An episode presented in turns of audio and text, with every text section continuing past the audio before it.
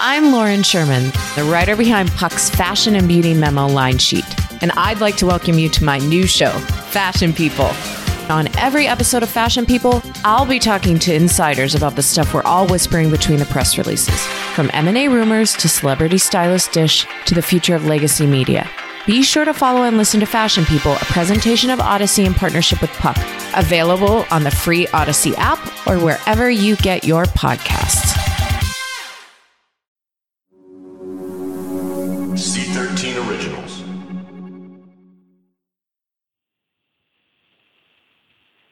I wish I didn't have a story to tell. You know what I mean? I wish I didn't have anything to say about it. That's the sad part. Is we shouldn't have to say anything about it. It shouldn't even be there for us to have to say. You probably thought we were done with season two. So did we. But not long after our final episode, we received a tip. A tip from someone who felt the need to share a secret about the NRA. A secret about how Wayne LaPierre has stayed in power for so long. One which has never been made public. It's heartbreaking to me because I honestly had all the faith in the world in Wayne. I love Wayne dearly as a person. I think what he's doing is wrong. Like when you have a kid, you love your kid, but what they're doing is wrong. And you need to say something. You need to say, what you're doing is wrong.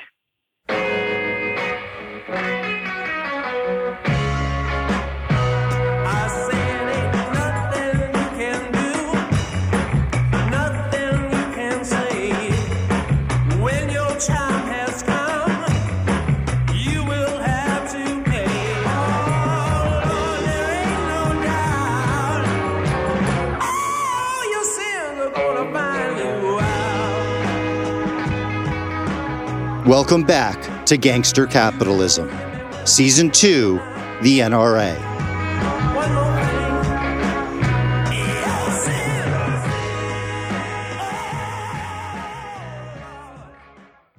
Throughout this season, as we conducted research and spoke to insiders, we learned a lot about how Wayne LaPierre has perpetuated his role as executive vice president. He's held on to the title for almost 30 years, despite multiple attempts to force his resignation. The truth is that NRA must get its financial house in order. Neal Knox failed. I'm a United States Marine. I'm here to deliver 10 million members before the 2020 elections. Oliver North failed. It's not enough to be a spectator, to watch and commentate from the sidelines. The ex board members who've spoken out against LaPierre have so far failed. He was trying to raise the alarm about this vendor and the power that they were accumulating around themselves. The 96 audit report detailing the NRA's financial crisis under Wayne's leadership went nowhere. For years, Wayne LaPierre has taken NRA members' money to live the life of a king. The leaks about Wayne's self enrichment and lavish spending have been known publicly for over a year. The cost that we bore was probably about a $100 million hit in lost revenue. The secretly recorded audio of Wayne admitting that the NRA has spent $100 million on various lawsuits, inevitably reducing its impact on the 2020 election, has prompted backlash, but so far, nothing has changed. Wayne is still standing. The question is how. Our founding fathers understood that the guys with the guns make the rules.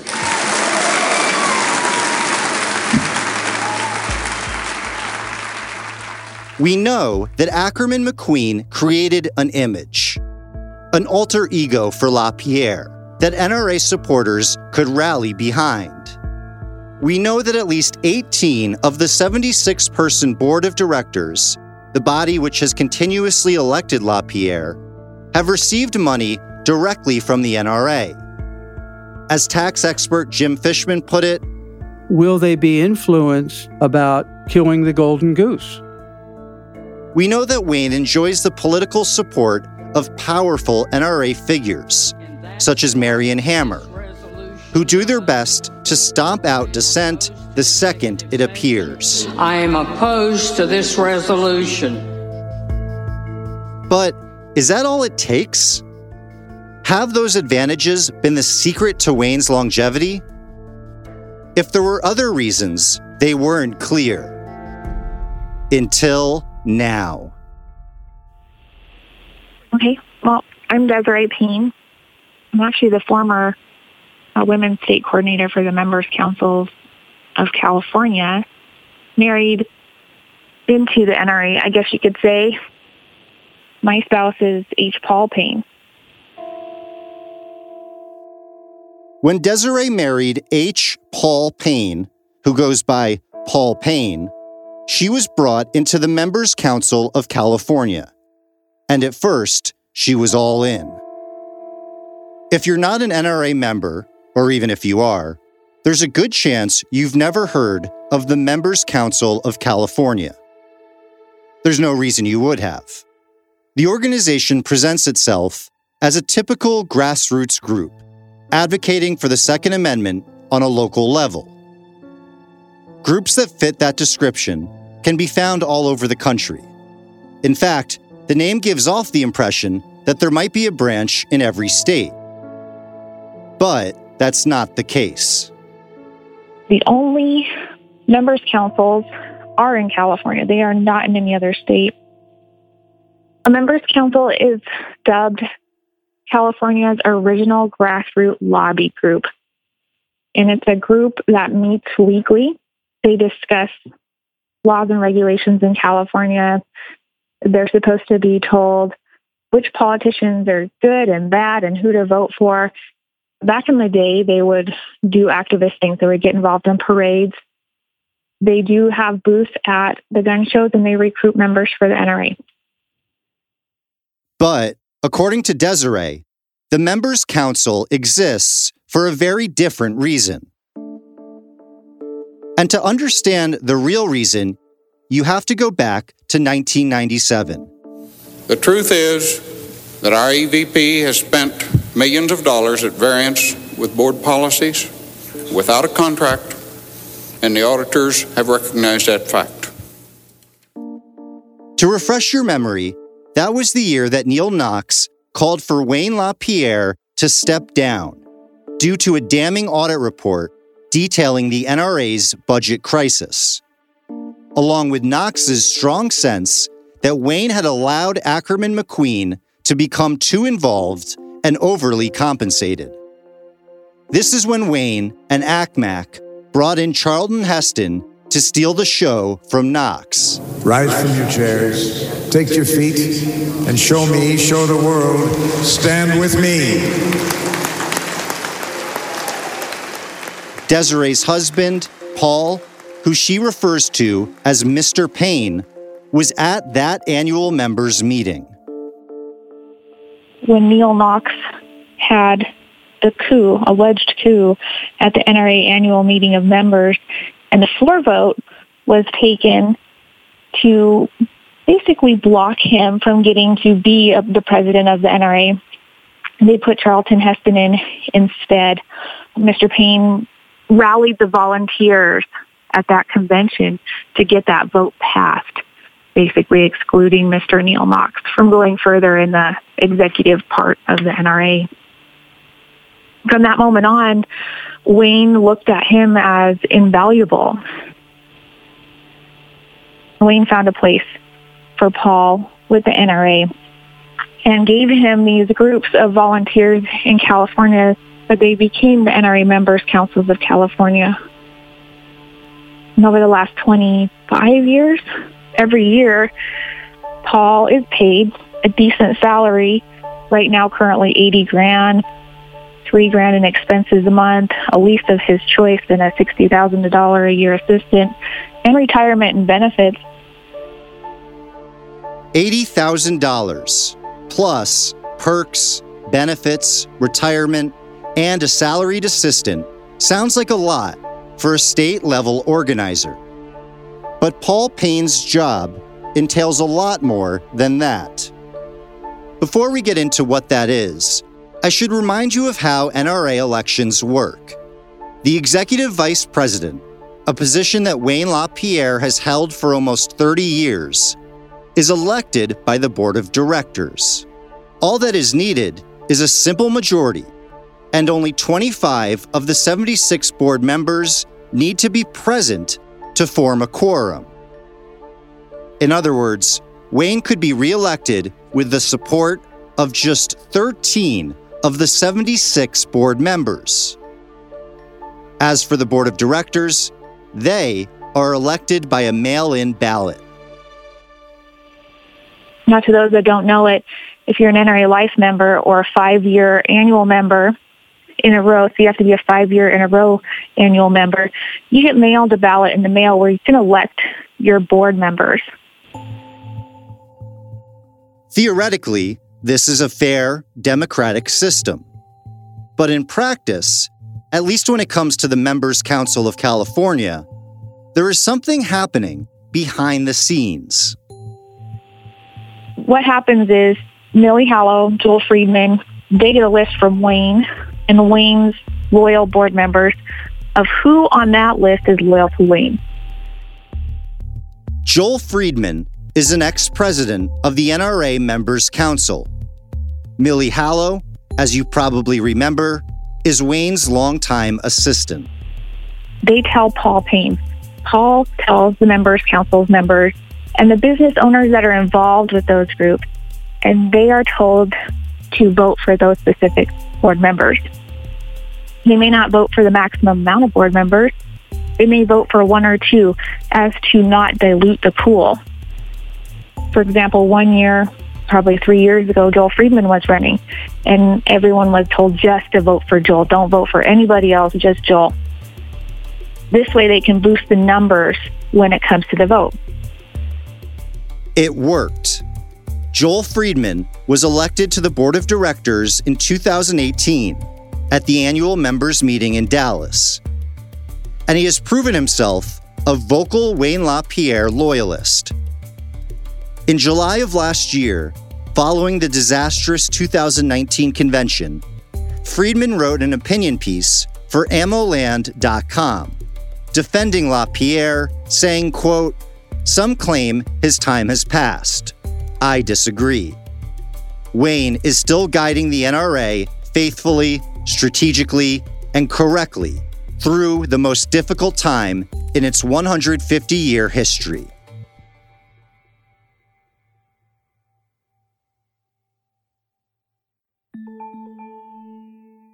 Calling all pop culture enthusiasts. Are you obsessed with all things celebrity? Do you live for the drama, the laughs, and the unexpected moments that unfold on social media? Then you're going to want to tune in to the Comments by Celebs podcast. Join us three times a week as we deep dive into every aspect of pop culture. Whether it's dissecting the latest trends or just chatting about your favorite celebs, Comments by Celebs has you covered. We have new episodes out every week. Follow and listen to Comments by Celebs on the free Audacy app or wherever you get your podcasts calling all pop culture enthusiasts. Are you obsessed with all things celebrity? Do you live for the drama, the laughs, and the unexpected moments that unfold on social media? Then you're going to want to tune in to the Comments by Celebs podcast. I'm Emma. I'm Julie. And I'm Isabel. Together, we run Comments by Celebs on Instagram and host the Comments by Celebs podcast. Join us three times a week as we deep dive into every aspect of pop culture. Whether it's creating hypothetical scenarios, dissecting the latest trends, or just chatting about your favorite celebs, Comments by Celebs has you covered. We start the week with a full blown pop culture breakdown, analyzing all of the biggest headlines. Next, we discuss all things Kardashians, recapping current episodes or taking a trip down memory lane to relive some of their iconic moments from the past. And for our final episode of the week, we serve you a full Bravo breakdown. From recaps of Housewives, Vanderpump Rules, Summer House, and more, if it's going on in the Bravo world, we've got it covered. We have new episodes out every week. Follow and listen to Comments by Celebs on the free Audacy app or wherever you get your podcasts. You might be wondering how does one organizer in California, of all states, tip the scales when it comes to electing the NRA Board of Directors? Well, if you go to the annual meeting of members, that's where they tally the votes that are received by mail. And it's amazing with all of the members of the NRA how few actually vote. They're looking at swaying the vote by a couple thousand votes maybe. So say you have gun owners of California and they have a huge influence online on social media where they might have several thousand followers. If you tell their group, just their base group, I want you to vote for this board member, he's loyal to Wayne, and we don't keep Wayne in power, the NRA is gone, you have no Second Amendment rights. Have you voted? This is who you need to vote for. This is coming from the top. This is who's loyal to Wayne. We need your vote, or we're going to lose to whoever is going against the candidate that Wayne wants to keep him in power. That's what they're told. According to Desiree, Paul Payne's campaign to elect board members through the mail in ballot is effective in part because the participation levels for these elections are surprisingly low. But the strategy is not 100% effective. Sometimes one of Wayne's candidates does not win. And that's where the second part of Paul Payne's job begins. Now, one of those people that's on the paper ballot, if they do not get elected, gets to run for the one-year position at the annual meeting of members. And that's where Paul comes in. This is his main purpose in life. He is told which member is loyal to Wayne, and he takes volunteers, up to a dozen or so volunteers every year, wherever that location might be, Indianapolis, Dallas, Louisville, and he takes these members. Now the NRA cuts a big fat check for thirty-five to forty-five thousand dollars to Mr. Payne to pay for the room and board of these volunteers. While the volunteers are there, they're handed flyers. They're told exactly what to say, what to do, and Mr. Payne and his assistant, they coordinate these volunteers. The NRA election rules are a little strange, so I just want to repeat the process. If a board of directors candidate on the mail in ballot does not receive enough votes to be elected, he or she is given a chance to run for a one year term at the members' meeting. According to Desiree, Paul's job is to round up a group of volunteers and take them on an all expenses paid trip to the convention, where they are instructed to campaign for the one year board members who are loyal to LaPierre. Desiree often refers to this as electioneering. So it's, a, kind of a grueling time when you electioneer. And being Paul's wife, I was always in heels and dresses. I mean, we have men that their feet are bleeding by the time the weekend is done. We get there Thursday. We have flyers printed and we are handing out flyers. Every single person that comes in the door, we want to stop them give them the flyer, tell them why they should vote for our candidate. You're doing this for 85,000 people that are coming through one choke point, coming into the NRA annual meetings. And then at the end of that, the vote's held on Saturday. But they'll stand there for all day Friday. So from when the convention opens in the morning until the convention closes the voting, these volunteers are there all day. They don't go to the bathroom. They don't eat lunch. If they have to go to the bathroom, they're making sure they don't lose their spot on the floor where they've been assigned. But these are people that are dedicated to their cause because they believe that they are doing the right thing for the Second Amendment. These volunteers work tirelessly to campaign or electioneer for the Wayne LaPierre loyal candidates who Paul Payne has been instructed to support. The job does not come without its perks. The only catch for the volunteers is that those perks, and their whole reason for being there, must be kept secret. You have to be completely loyal to Wayne. You can't question what they're doing. You have to be secretive. You can't tell people what you're doing, who you work for.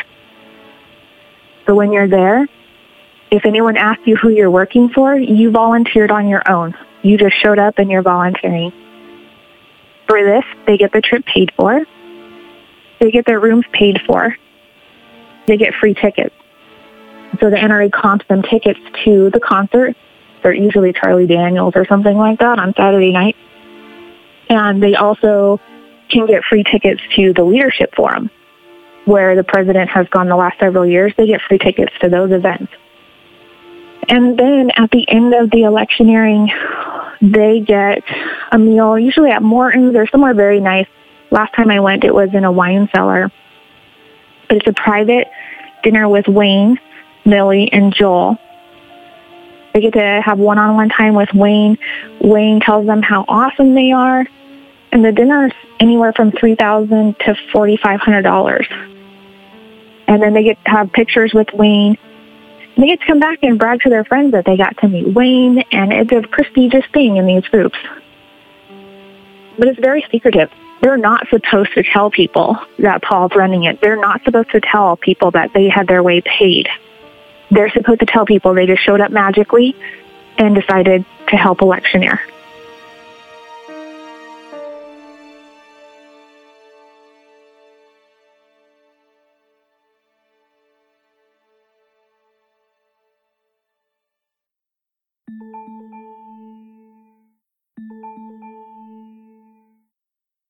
My name is Michael Schwartz. I live in San Diego in California. I'm a Second Amendment advocate for a living. That's what I do now. In 2007, I was in the desert on public land uh, doing some target practice with some friends, my wife, and we were having a good time. And a law enforcement, a federal law enforcement, came up and basically harassed me for a shotgun that was totally legal. But that incident made me want to get involved in Second Amendment activism. So in January of 2008, did a search on the internet and found the NRA Members Council meetings and decided, okay, I'm going to go check it out. At this point in time, Michael Schwartz was new to the world of Second Amendment advocacy. Prior to getting involved with the NRA, he worked in banking and financial services. But Michael was a passionate and motivated volunteer. And shortly after joining the Members Council, he was elected vice president of the San Diego branch. And I put my heart and soul into it. I wanted to increase participation in the NRA Members Council. I wanted us to get involved in politics. So I did everything I could think of, reached out to new candidates, tried to get new projects going, did everything I could, put a ton of volunteer time into it. At one point, they said, all right, well, you need to meet Paul Payne. He's the NRA employee who oversees the members' councils. So he and I met in person.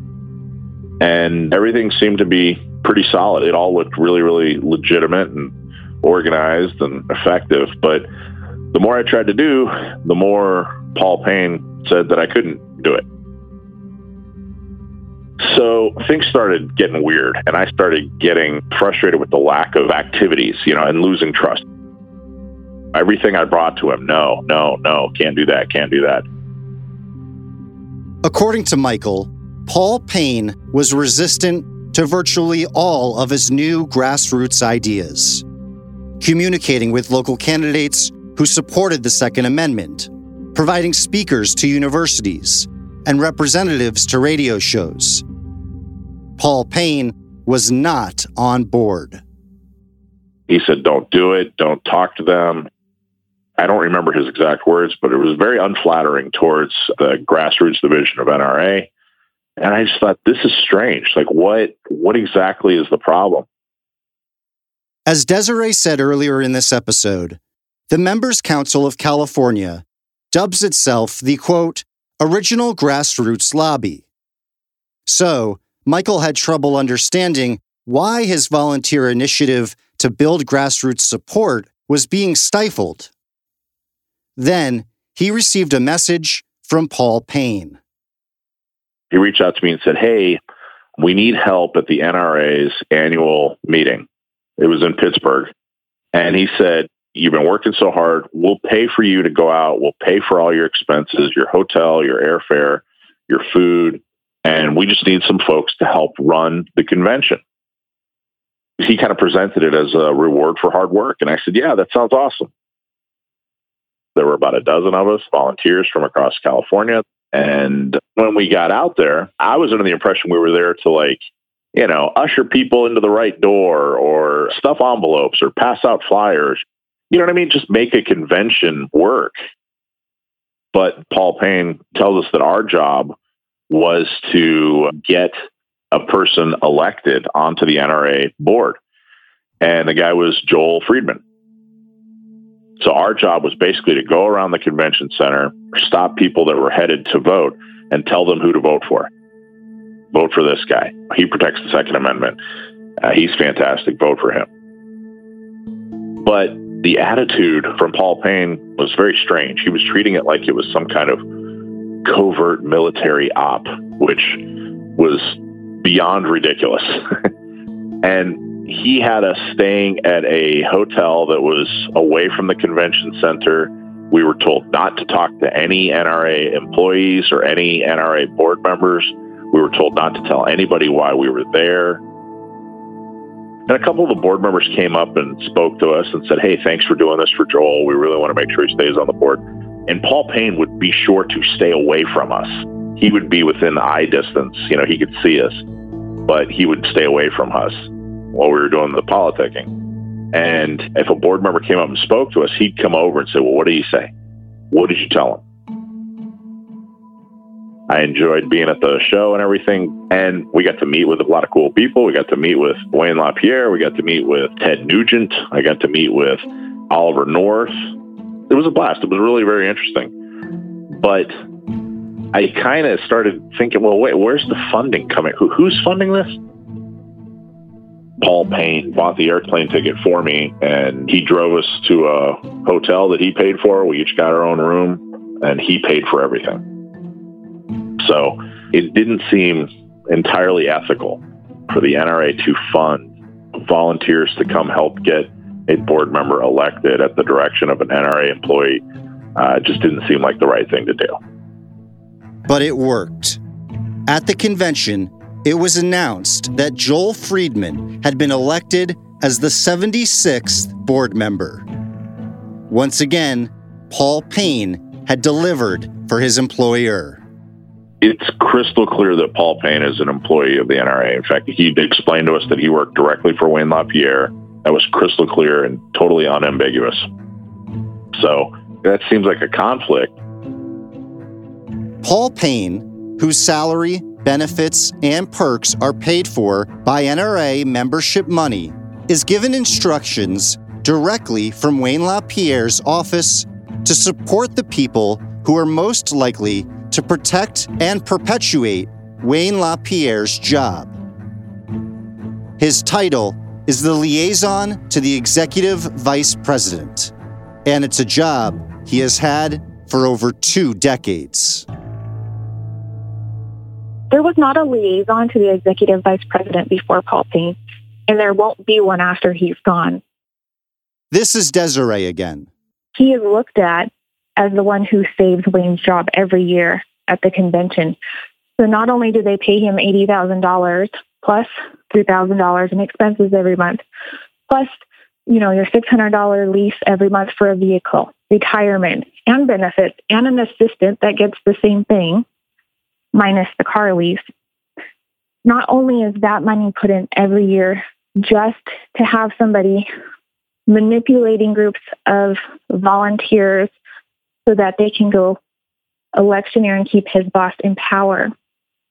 I mean, not only that, then on top of that, NRA money is given to cut that thirty-five to forty-five thousand dollar check to pay for flights for these volunteers, to pay for their room and board, and then Mr. Payne goes shopping and he claims that they're presents for the members council.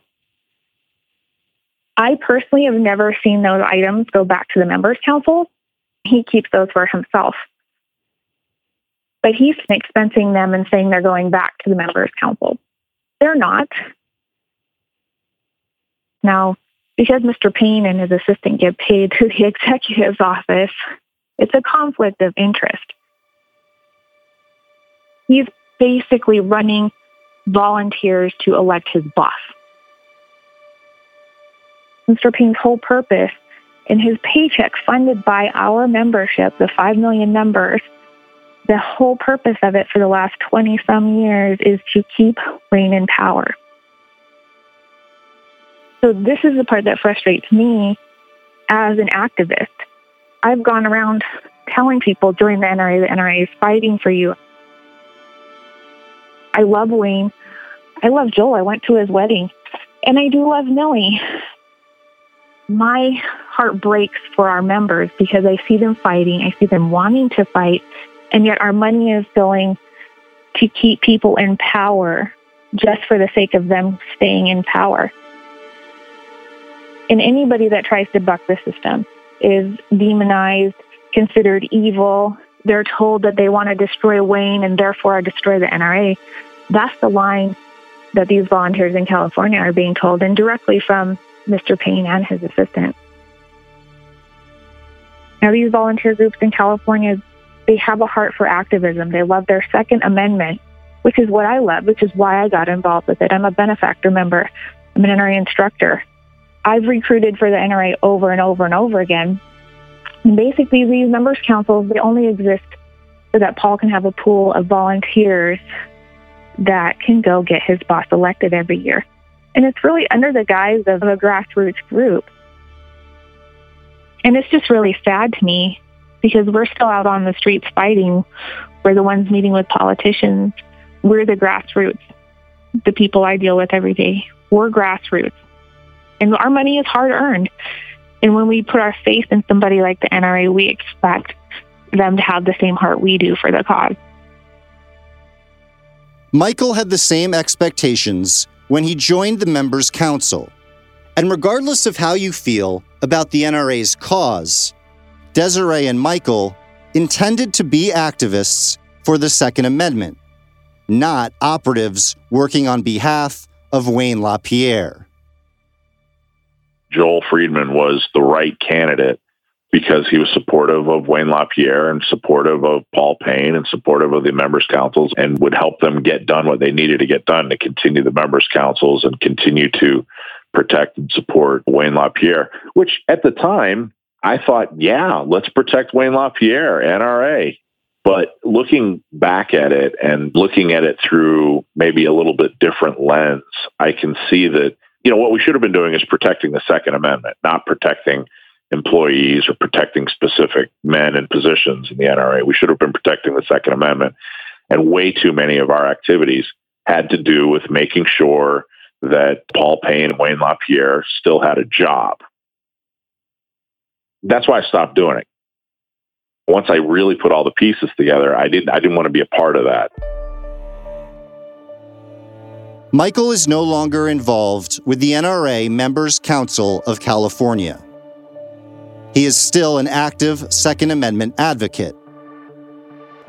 And as for Desiree, she has separated from Paul Payne. It was a bone of contention when I was married to Paul because I would tell him, I don't think this is right. I don't think that you should sell these members that they're doing something for the cause when all you're doing is using them to electioneer every year. Because I went out and I spoke also on behalf of what the NRA stood for and tried to convince people that Wayne was the right person for the job. But the more I saw it, the more I couldn't deny it. And it's about corruption. I have a conscience. I can't go out and just sell something I don't believe in. I have nothing to gain personally from saying something about it, except for as an activist, exposing the corruption that is part of my NRA. It's my NRA. It's my next door neighbor's NRA. It's your NRA. It's everybody's NRA that pays their dues and is an NRA member. The NRA isn't Paul Payne or Millie or any board member or Mr. LaPierre. He's supposed to be our spokesperson. He's supposed to represent all of us, but it belongs to us. This belongs to you. You need to do something about it because your money is not going to the right place. Your money is not getting you a board member that's representing you. Your activism right now is going to pay for somebody who's rigging the election to keep Wayne in power.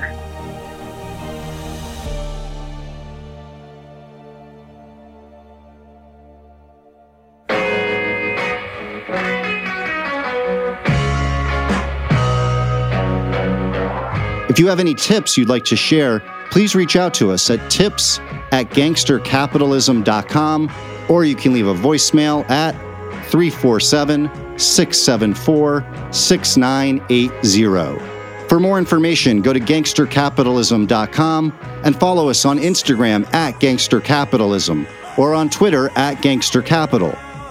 This has been a creation and presentation of C13 Originals, a division of Cadence 13. Executive produced by Chris Corcoran, Zach Levitt, and me, Andrew Jenks. Written and directed by Zach Levitt and me. Produced by Lloyd Lockridge and Perry Crowell. Edited by Perry Crowell.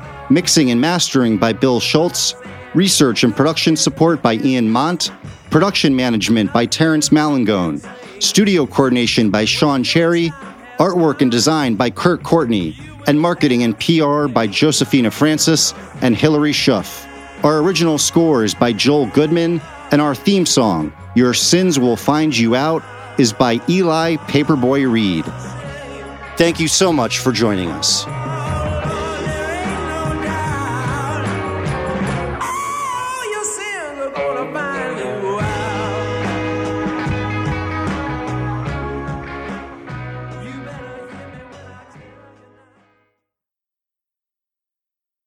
I'm Bobby Finger. And I'm Lindsey Weber. Do you ever see a new face or name on your news feeds and say, Who the heck is that? Our podcast, Who Weekly, is everything you need to know about the celebrities you don't. Think of us as your cheat code to People Magazine, your glossary for Hollywood, a shortcut to understanding pop culture at large. For the past eight years, Who Weekly has been telling listeners everything they need to know about the celebrities they don't. The New Yorker says we spelunk deep into the demimonde with convivial delight. That's a direct quote. Mostly, we're going to explain to you Irish star Barry Keoghan's sudden rise to fame and relationship with a not so under the radar pop princess named Sabrina. The fake wedding Real Housewives star Cynthia Bailey had to promote a limo rental company. And why all the Gen Zers you know are talking about a guy named Benson Boone. Each episode goes deep into the biggest celebrity stories of the moment. And if you're still confused, we even have a weekly call in episode where we answer the most burning celebrity queries. Who Weekly airs twice weekly with brand new episodes on Tuesdays and Fridays. Listen and follow Who Weekly and Audacy podcasts available now for free on the Audacy app and wherever you get your podcasts.